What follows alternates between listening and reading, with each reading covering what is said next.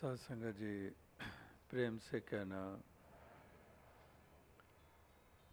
सत्संगत आज यहाँ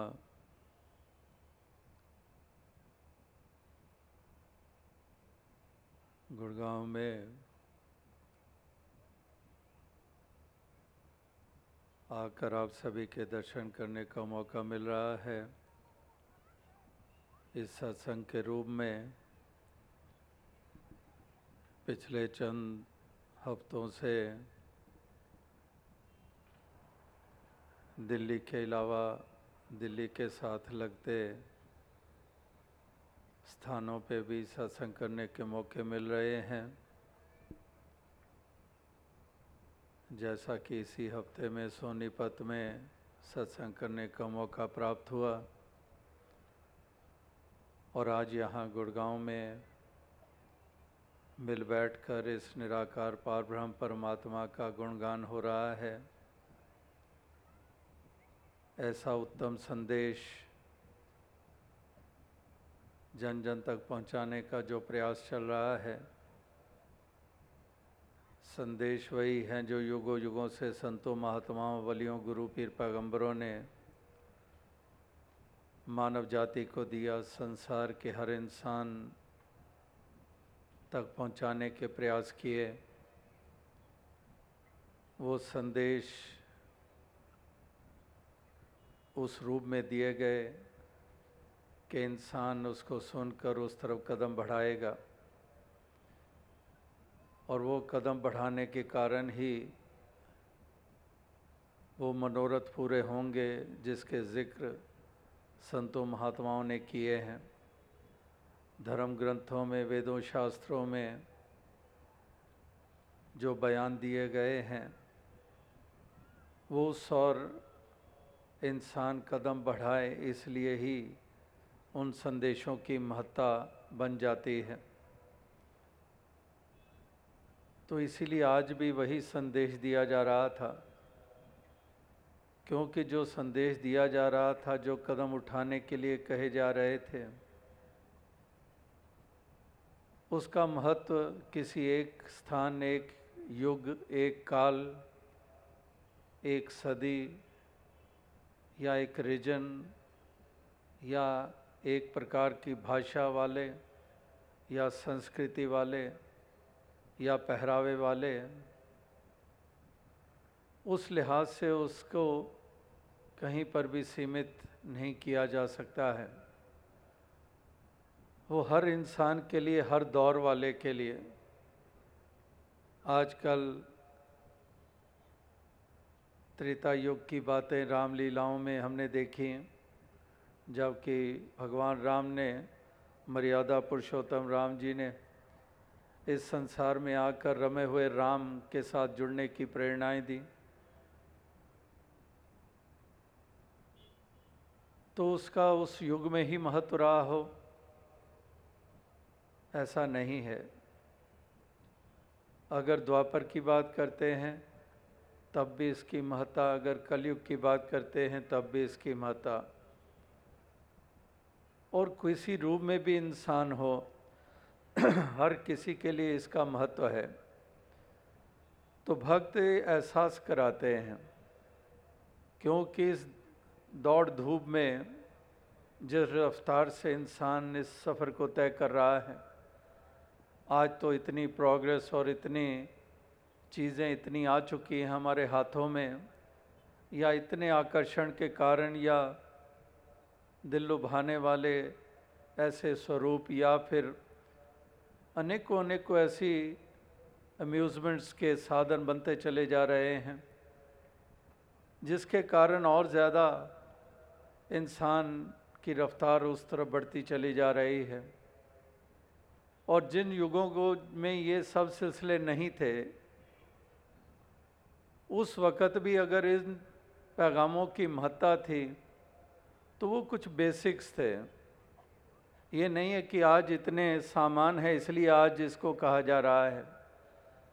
अगर त्रेता द्वापर की बात करते हैं, उस वक़्त कहाँ पर ये सामान थे जो आज संसार में जो बन गए और हाथों में आए और इस्तेमाल हो रहे हैं तो वो कुछ बेसिक बातें थी। जैसे काम, क्रोध, लोभ, मोह, अहंकार हम कहते हैं, ये एक बेसिक चीज़ें हैं। एक ऐसी इंस्टिंक्ट्स हैं, बेसिक इंस्टिंक्ट्स हैं इंसान की, जो जिनकी जानवर और इंसान की भी तुलना की जाती है। तो एक कुछ ऐसी बेसिक बातें हैं जिसकी तरफ़ महापुरुष ध्यान दिलाते हैं और इसलिए उसका हर युग में महत्व है। तो संतों महात्माओं ने जब ये पैगाम दिए, वो इंसान को एक ऊँचा मुकाम प्रदान करने के लिए, इंसान को एहसास कराने के लिए कि इंसान दौड़ते दौड़ते ये सफ़र तय कर डालेगा। और जैसे कोई बेहोश अवस्था में होता है, जैसे कोई निद्रा अवस्था में होता है, जैसे कोई होश नहीं है, उस हालत में रहकर जैसे कोई चलता चला जा रहा है तो वो सफ़र तय हो रहा है, लेकिन उससे कुछ हासिल नहीं हो रहा है। समा बीत रहा है, समा रुका नहीं है, समा बीत रहा है। इंसान की उम्र भी साथ साथ बढ़ रही है। जीवन में इतने बदलाव भी आ रहे हैं। लेकिन महापुरुष संत जनों का कथन कि इंसान ये सफ़र तो तय कर रहा है, लेकिन लक्ष्य से चूक रहा है। लक्ष्य से चूक रहा है। अगर हमने कल ही दशहरा और इतने इतने बड़े पुतले जो हर बरस बनाए जाते हैं और रावण की तरफ़ तीर फेंका जाता है, उसके साथ कोई आग लगी होती है और जला दिया जाता है। अब ज़रा सोचे कि रावण सामने है और निशाना चूक जाए तो क्या रावण जल जाएगा? निशाना ही चूक गया। इसी तरह से हमारे लक्ष्य जैसे हमने बना लिए हैं, उससे तो कुछ भी हमारे जीवन में कोई बेहतरी आने वाली नहीं है। निशाना कहीं पर सेधा जा रहा है, और लगना कहाँ चाहिए? उससे हम लगातार चूकते चले जा रहे हैं। तो इसलिए महापुरुष संत जनों ने इंसानों को ये प्रेरणा दी कि इंसान ज़रा होश में आओ। जानो कि तुम्हारे जीवन के लक्ष्य और मकसद क्या हैं, जिसके कारण ये इंसानी जन्म की महत्ता है। लक्ष्य तुम्हारे ये जिस्मानी नहीं है, जिसको वर्ल्डली अचीवमेंट्स का नाम दिया गया है, जिसके लिए तुम सारी उम्र भागते रहते हो। तुम्हारा वजूद, तुम्हारी entity it's not just your physical form आत्मा का महत्व तुमने कभी जाना ही नहीं है। जिसकी बदौलत ये शरीर भी क्रियाशील हैं, जिसको हम कहते हैं कि ये जीवित है। आत्मा का नाता इस जिसम से टूट जाता है, उसी जिसम का कोई महत्व नहीं रह जाता है। तो एक आत्मा की तरफ़ कभी ध्यान गया नहीं है। क्योंकि जिसम के तल तक ही फ़िज़िकल लेवल तक ही हमारा ये सफ़र तय होता है। और इस फ़िज़िकल तक ही सीमित रहते हैं और इसी को सजाने में, इसी को कुछ अभाव हैं, उसको पूरा करने में लगे रहते हैं। और इस तरह से सारी उम्र बीत जाती है। यानी कि लक्ष्य से चूक जाते हैं। बेशक फ़िज़िकल की महत्ता है।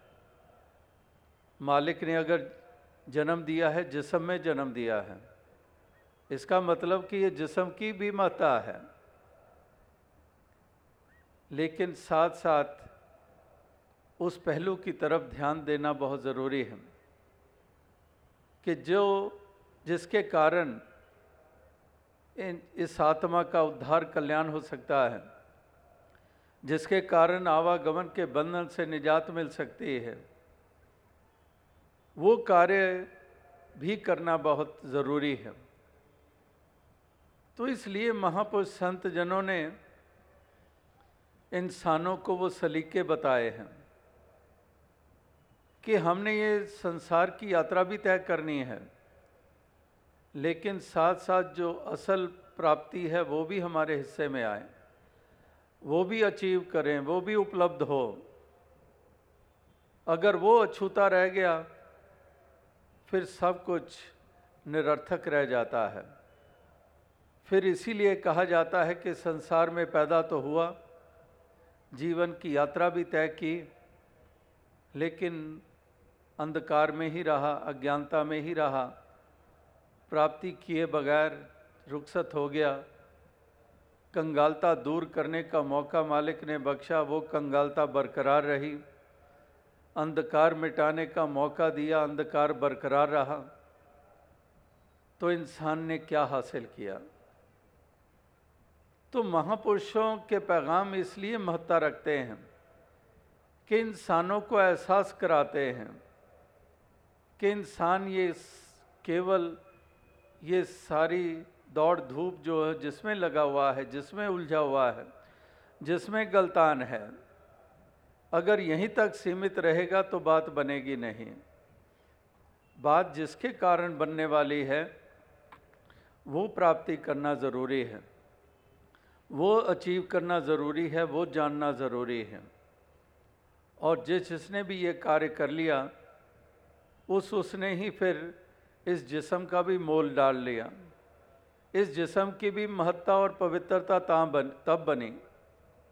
जब ये पहला कार्य किया गया। जब ये पहला कदम उठाया गया, तभी इस कंटेनर की भी महत्ता बन गई। क्योंकि इसमें जो अब वस्तु पड़ी है, वो बहुत कीमती पड़ गई है। जैसे कोई भी बर्तन हम ले लें, एक बर्तन हमारे घर आँगन में पड़ा होता है, बाहर वो भी बर्तन है। और उसमें हमने कूड़ा करकट फेंक रखा है। और दूसरी तरफ़ बर्तन वो भी है जिसमें हम कोई कीमती वस्तु डाल लेते हैं। और उस कीमती वस्तु को डालने के कारण उस कंटेनर की भी कितनी महत्ता बन जाती है। तो इस प्रकार से ये संसार में बाकी सिलसिलों की भी महत्ता तभी बनती है हमारे तन की, हमारे धन की, हमारे विद्या की, हमारे इल्मों की, हमारी खूबसूरतियों की, इनकी भी महत्ता तभी बनती है जब वो वास्तविकता में जो एक मूल है, वो है हमारे हिस्से में आ गया। तब वास्तविकता में उसकी महत्ता बनती है। वरना ये सब कुछ होते हुए भी इसकी कोई कीमत महापुरुषों ने नहीं डाली है। लाख खूबसूरती होगी, लेकिन उसको कुरूपता माना जाता है। लाख दौलत वाला होगा, लेकिन कंगालता मानी जाती है। लाख विद्या और इल्मों वाला है, लेकिन मूर्खता भरे कार्य करता है तो उसको फिर मूर्ख ही कहा जाएगा। कि उसने क्या चुना? उसने क्या अपनाया, उसने किस चीज़ को महत्ता दी? उसी से साबित हो गया कि पढ़ा लिखा ज़रूर है, इल्म वाला ज़रूर है, दिमाग वाला ज़रूर है, लेकिन दिमाग केवल चतुराइयाँ तक सीमित रहा। किस तरह से लालसाओं की पूर्ति हो सकती है, उसमें वो चतुराइयाँ और दिमाग चलते रहे। उसका सही मैनों में इस्तेमाल नहीं हुआ। इसलिए उस चतुराई की उस इल्म, उस दिमाग के होते हुए भी कहा कि ये तो मूर्खता है। क्योंकि इसने कीमत नहीं जानी कि किसको कीमत देनी है, किसकी कीमत डालनी है, किसको महत्ता देनी है। दास ने चंद दफ़ा पहले भी ये मिसाल दी कि जब स्कूल में पढ़ते थे तो हॉस्टल में every Saturday they used to show us English movies or Hindi movies and, and there was a characters like mostly people are familiar to Loll and Hardy. And we were often shown A and C series Abbott and Costello. And one of the scene which was depicted, shown in the movie, that got registered in my mind that one of the characters out of both of them, he finds a bundle of dollars lying in his path. He picks it up, and that bundle of dollars was wrapped by a rubber band. And what that character does is that he's so fond of the rubber band that he throws the dollars and he starts playing with the rubber band. तो उससे यही एहसास हुआ कि उसको कीमत ही नहीं पता वो जो कीमती थे वो डॉलर्स को तो फेंक दिए लेकिन वो रबर बैंड जिसकी कोई इतनी कीमत नहीं है, उसके साथ खेलना शुरू कर दिया, उसको महत्ता देनी शुरू कर दी। और सबने हंसना ही था ये देखकर, हँसी आनी ही थी कि ये क्या मूर्खता कर रहा है। तो इस तरह से ना जाने इस जीवन में पता नहीं कितनी कितनी मूर्खता की जाती है। और फिर भी समझा ये जाता है कि मैं तो बहुत सियाना हूँ। बहुत सूझवान हूँ, बहुत मैं काबिल हूँ। लेकिन कर्म और चाल बताती है कि वहाँ पर कोई सूझबूझ नहीं है। इसीलिए महापुरुषों ने कहा है कि जिन्नी कमी नाई गुण, से कमड़े विसार, मत शर्मिंदा थी वहीं साईं दे दरबार। कि जिन कामों की महत्ता है, वो करे तो शर्मिंदगी नहीं उठानी पड़ेगी। लेकिन जिन्नी कमी नाई गुण, जिन कामों में गुण नहीं है, यहाँ पर भी अपयश और आगे भी दरगाह में शर्मिंदगी तो कहते हैं कि उन कामों को क्यों महत्ता देता है? उसकी तरफ़ अपनी ये श्वासों रूपी इन्वेस्टमेंट क्यों किए चले जा रहा है? ये बहुत कीमती है श्वास इसको व्यर्थ नहीं गंवाना है। इसका पूरा पूरा लाभ उठाना है। ये जितना भी मालिक ने जीवन दिया है, जितने भी श्वास दिए हैं, इसकी हमने कीमत डालनी है। ये बहुत ही कीमती है। एहसास उस वक़्त होता है जब ये श्वास उखड़ने लग पड़ते हैं। उससे पहले तक एहसास ही नहीं होता है कि कितने कीमती श्वास हैं। We realize the importance of the well when there is no water left in it. As long as there is water in the well, we do not realize how important it is. हमें एहसास नहीं होता है जब कुआँ सूख जाता है तब एहसास होता है उससे पहले हमें एहसास ही नहीं होता है इस तरह से ये जब सांस उखड़ते हैं तब एहसास होता है कि ये तो हाथों से जा रहा है, ये जीवन जा रहा है। और उससे पहले सांस अच्छे भले चल रहे थे, उस वक़्त ज़रा सा भी ध्यान नहीं। उस वक़्त ना मालिक का एहसास, ना इस देने वाला का एहसास, ना इस करते का एहसास, ना इस करतार का एहसास। उस वक़्त एहसास और ध्यान केवल और केवल नाशवंत की तरफ़। इस तरफ़ ध्यान जाता ही नहीं। और इस प्रकार से इंसान को महापुरुष संत जन एहसास कराते हैं कि इंसान तो सहज में ही क्यों नहीं ये राह अपना लेता? तो इसको क्यों महत्ता नहीं देता है? ये एक एहसास कर ले और तो इन पहलुओं को विशेषता जीवन में देता चला जा। और उस एहसास से युक्त होगा, उस बोध से युक्त होगा, उन भावनाओं से युक्त होगा, उन मान्यताओं से युक्त होगा तो फिर बाकी सब सिलसिला भी, वो भी, उसको भी महत्ता मिलती चली जाएगी, जैसे पहले कहा कि इस जिसम की भी महत्ता इन आँखों की महत्ता इन बाजुओं की अहमियत, इन कदमों, इन पाँव की अहमियत, इस ज़ुबान की अहमियत, इन सब की अहमियत, हमारी धन दौलत की अहमियत, वो तभी बनेगी जब उसको इस रूप में फिर इस्तेमाल जागृति के तहत किया जाएगा। तब उसकी महत्ता, जैसे गुरबाणी में भी हम पढ़ते हैं कि इनका खाया, पिया, पहनिया सब पवित्र है, जो हरि नाम रहते जो इस रंग में रंगे हुए हैं, उनका ये खाना, पीना, पहना वो पवित्र माना गया है। वो इसलिए क्योंकि इसके रंग में रंगे हैं, फिर खाए, पिए, पहनेंगे, वही जो उचित हैं। क्योंकि इसके रंग में रंगे हुए हैं, तब उसको पवित्रता प्राप्त होती है। तन पवित्र सेवा किए अभी भी समागम का ज़िक्र हुआ जो आने वाले महीने में होने जा रहा है, सालाना संत समागम। तो उसके लिए भी सेवाएँ समर्पित हो रही हैं। यहाँ भी गुड़गांव और आसपास की संगतों ने जो धन की भी सेवा कर रहे हैं और उन मैदानों में जाकर तन की सेवा कर रहे हैं।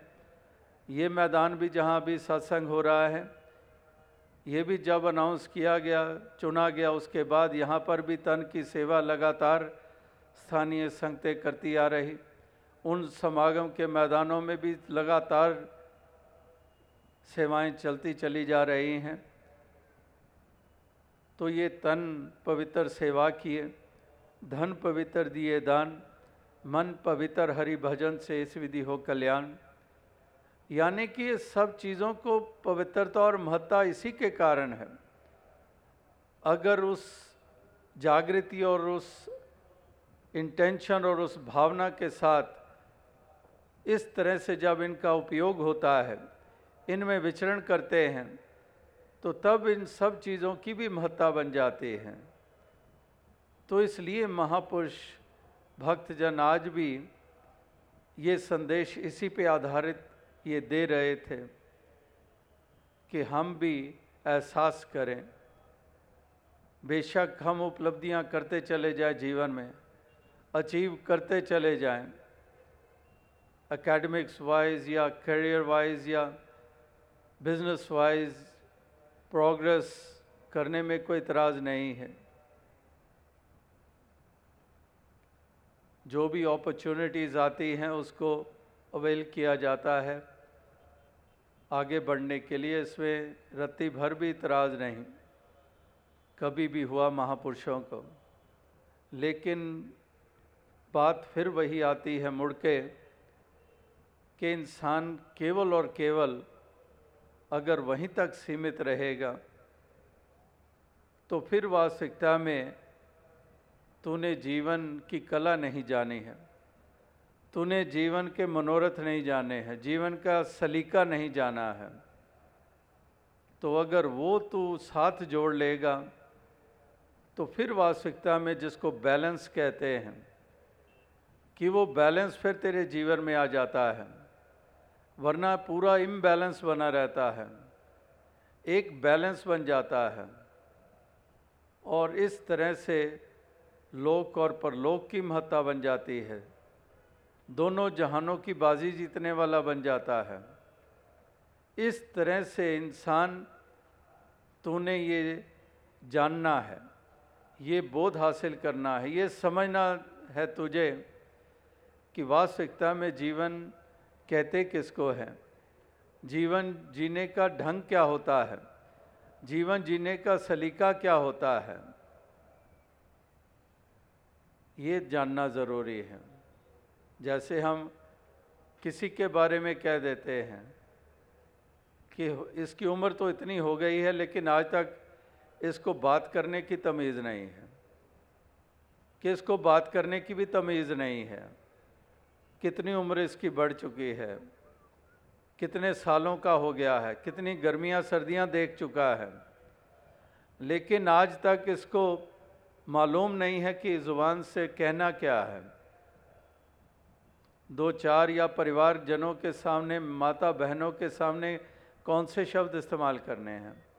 आज तक इसको इतनी सी बात नहीं समझ में आई है। इस तरह से एक एक करके हम देखते चले जाते हैं, गिनते चले जाते हैं और कहते हैं कि इस तो इसको आज तक इस बात की समझ में ही, समझ ही नहीं आई है। तो इस तरह से इंसान जीवन जी जाता है, ये अमोलक श्वास बिता जाता है, लेकिन जी लेने के बावजूद जीवन जीने का सलीका नहीं आता है। तो इसलिए संत महात्मा कहते हैं कि अगर मालिक ने जीवन दिया है, ये श्वास दिए हैं, ये दिलों की धड़कनें दी हैं तो फिर तुम जानो भी कि इस जीवन का हमने करना क्या है। इस जीवन को हमने रूप क्या देना है?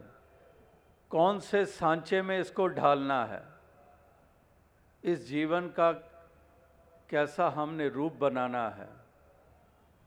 तो ये भी समझ हासिल कर ले इंसान, जहाँ पर अनेकों चतुराइयाँ, अनेकों समझे इल्मों का सहारा लेता है और बहुत कुछ अचीव भी करता है, लेकिन ये भी अचीव कर ले। ये भी समझ हासिल कर ले, ये भी उपलब्धि कर ले, ये भी प्राप्ति कर ले, ताकि तुझे शर्मिंदगी का सामना ना करना पड़े। तुझे ऐसी जागृति मिल जाए कि वाकई ही जो किस्से कहानियाँ भी पढ़ता सुनता आ रहा है, तुझे उसका भी मरम पता चल जाए कि इसके पीछे संदेश क्या किया गया था। केवल वो एक कान रस के लिए नहीं, केवल मनोरंजन के लिए नहीं, उसमें संदेश क्या दिया जा रहा है? अगर रामलीलाएँ भी हमने देखी तो अक्सर मनोरंजन तक अगर सीमित रह गए, लेकिन उसमें जो सार था, जो जानने लायक, जो सीखने लायक दृश्य थे, वो भी हमने सीखे कि नहीं। वो भी हमारी बात समझ में आई कि नहीं आई? रावण वाला अभिमान हमने अपनाए रखा या छोड़ दिया? हंकार करते रहे तो फिर तो बात वही रहेगी कि केवल मनोरंजन ही रहा, सबक नहीं सीखा। राम जी वाली करुणा और दया का भाव मन में पैदा हुआ कि नहीं हुआ? जो कैकई और मंथुरा के कारण जंगलों में जाना पड़ा। कितने राक्षसों से सामना करना पड़ा, कितने कांटों पे चलना पड़ा। और वापस लौटकर फिर कई कई के चरणों में गिर रहे हैं। फिर मंथुरा के काँप रही है भय के कारण, उसके भी उस डर को, भय को दूर कर रहे हैं, उसको अपनाकर। तो इस तरह से ये संदेश जो दिए जाते हैं, इंसान तूने उसको भी पकड़ा है कि नहीं पकड़ा है? वो पकड़ में आए हैं कि नहीं आए हैं? तो इस तरह से संतों महात्माओं की वाणी भी ये लगातार यही पुकार पुकार कर कहते हैं कि इंसानों, ये सीखो, ये जानो, अपनाओ ताकि तुम्हारे इस जीवन का म्यार ऊँचा हो जाए, तुम्हारे जीवन का महत्व बन जाए, वरना तो तुम्हारे जीवन की महत्ता इतनी सी रह जाती है, जैसे कि अन्य योनियाँ, पशु जानवर होते हैं, पंछी होते हैं, वो भी सांस लेते हैं, उनकी भी औलाद होती है, वो भी भोजन करते हैं, कुछ ना कुछ खा लेते हैं। तो इस तरह से बाकी सब कुछ, जहाँ से दास ने बात आरंभ की थी कि कुछ बेसिक चीज़ें, जो जानवर, पशुओं और इंसानों में एक जैसी हैं, एक सरीका है। अगर इंसान, तूने भी जीवन का महत्व इतना सा ही जाना अगर, कि तू वहीं तक सीमित रहा तो फिर तो इंसान तेरी कोई महत्ता जानवर, पशुओं के तुल्य अधिक नहीं है। फिर तो तू उन्हीं की शुमार में गिना जाता है। निद्रा, भोजन, भोग, भय, ये पशु पुरुष समान। ज्ञान अधिक एक नर में ज्ञान बिना पशु जान। तो इस प्रकार से ये पहले भी महापुरुषों ने ये वचन कहे कि बाकी सब चीज़ें वो एक समान हैं, जानवर, पशु और इंसान में। तो इसलिए कहाँ पर फ़र्क आएगा? कहाँ पर इंसान तेरा रुतबा ऊँचा नज़र आएगा? वो उसी के कारण होगा कि ज्ञान अधिक एक नर में, ज्ञान बिना पशु जान। ज्ञान यानी कि वो बोध हो जाना, वो रियलाइजेशन हो जानी, वो अवेयरनेस आ जानी, जिसके कारण फिर ये सही दिशा की तरफ़ ये मुख हो जाता है। फिर सही दुरुस्त चाल जीवन की बन जाती है। फिर प्रेम, करुणा, दया के भाव से युक्त होकर पेश आते हैं। फिर वाणी का भी इस्तेमाल मिठास के साथ होता है। फिर व्यवहार भी सुंदर होते हैं। इस प्रकार का फिर जीवन का रूप बन जाता है और वो स्वरूप हो जाता है, एक सुंदर रूप हो जाता है। तो ऐसा जीवन हर किसी के हिस्से में आए। यही शुभकामना, यही प्रार्थना, यही अरदास की जा रही है कि दातार प्रभु कृपा करें कि सबको ऐसा ही जीवन जीने का सलीका आ जाए। ये असल बात समझ में आ जाए। ये बोध हो जाए, ये जागृति आ जाए। ये उजाला हिस्से में आ जाए जिससे आत्मा भी रोशन हो जाए, ये मन भी रोशन हो जाए। और फिर ऐसी चाल जीवन की बन जाए, जो कल्याणकारी है अपने लिए भी, औरों के लिए भी। इस संसार को सुंदर रूप देने के लिए भी, समाज संसार के वातावरण को सुंदर बनाने के लिए भी। इस प्रकार से ये जीवन की चाल, ये हर किसी की, ये बनती चली जाए। जो अक्सर हम देख रहे हैं कि उस चाल को इंसान छोड़ता चला जा रहा है। उस चाल से भटकता चला जा रहा है और बहुत दूर निकलता जा रहा है, जिसके कारण सारा वातावरण ही बिगड़ता जा रहा है। चारों तरफ़ भय लूट मार और कत्लो गारत छीना झपटी। इसी में ही इंसान खचित होता चला जा रहा है। तो इससे उभरने की ज़रूरत है। कि इससे हम उभर जाएँ। कहीं पर हम उस तरफ़ ना बढ़ते चले जाएँ। हम उस तरफ़ अपने कदमों को ना ले जाते चले जाएँ। हम उनका अनुकरण ना करते चले जाएँ। जो आप भी गिर रहे हैं, जो आप भी बिगाड़ पैदा कर रहे हैं, हम भी वो सीखना हासिल करते चले जाएँ। हम उनका अनुकरण ना करते चले जाएँ। हम अपने कदमों को उस तरफ़ जाने से रोकें। अगर नशे करने वालों का अनुकरण कर रहे हैं तो अपना अपने परिवार का बिगाड़ कर रहे हैं। अगर कोई और लिहाज से हम विपरीत रास्ता अख्तियार कर रहे हैं, अपना और परिवार का नुकसान कर रहे हैं, समाज का नुकसान करते हैं, देश का नुकसान करते हैं। और संसार के लिए भी अभिशाप बनते हैं।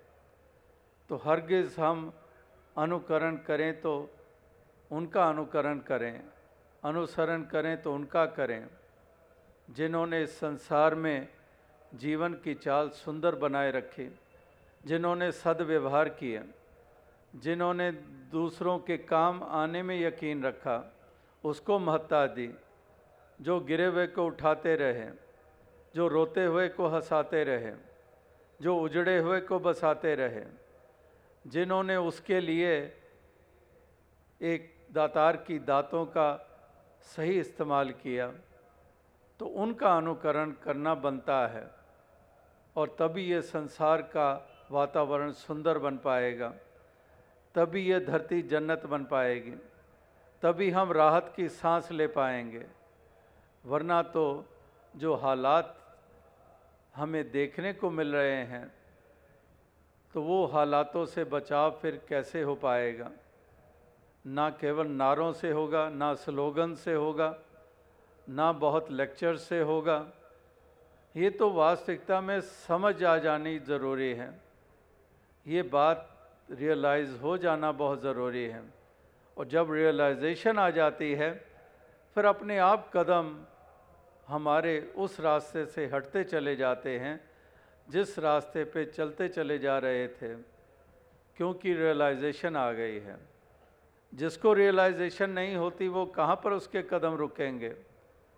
वो तो उस रास्ते पे चलता रहेगा, वो नुकसान करता रहेगा। तो ये कदम उस तरफ़ से रुकते हैं, जब रियलाइजेशन आ जाती है। तो महापुरुष इसलिए गीत कविता व्याख्यानों के द्वारा या अन्य साधनों का इस्तेमाल करके यही इंसानों तक बात पहुँचाने का प्रयास करते हैं कि इंसान इस बात को रियलाइज़ करें कि इसके जीवन का मनोरथ क्या है, इसके जीवन का महत्व किसके कारण है, कौन सा रास्ता है नुकसान वाला, कौन सा रास्ता है कल्याण वाला तो ये रियलाइज़ करें और तभी बात बनेगी।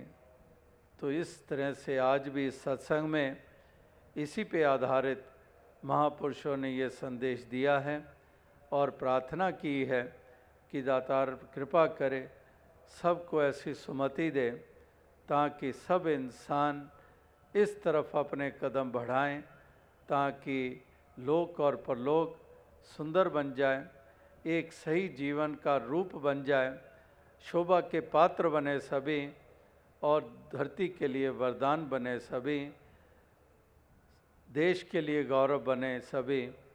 इस तरह से ये शुभकामनाएँ, ये प्रार्थनाएँ और ये अरदास भी की जा रही है। तो दास और अधिक शब्दों का सहारा ना लेता हुआ इन्हीं शब्दों से आपसे इजाज़त चाहेगा सात संगत जी। धन्य।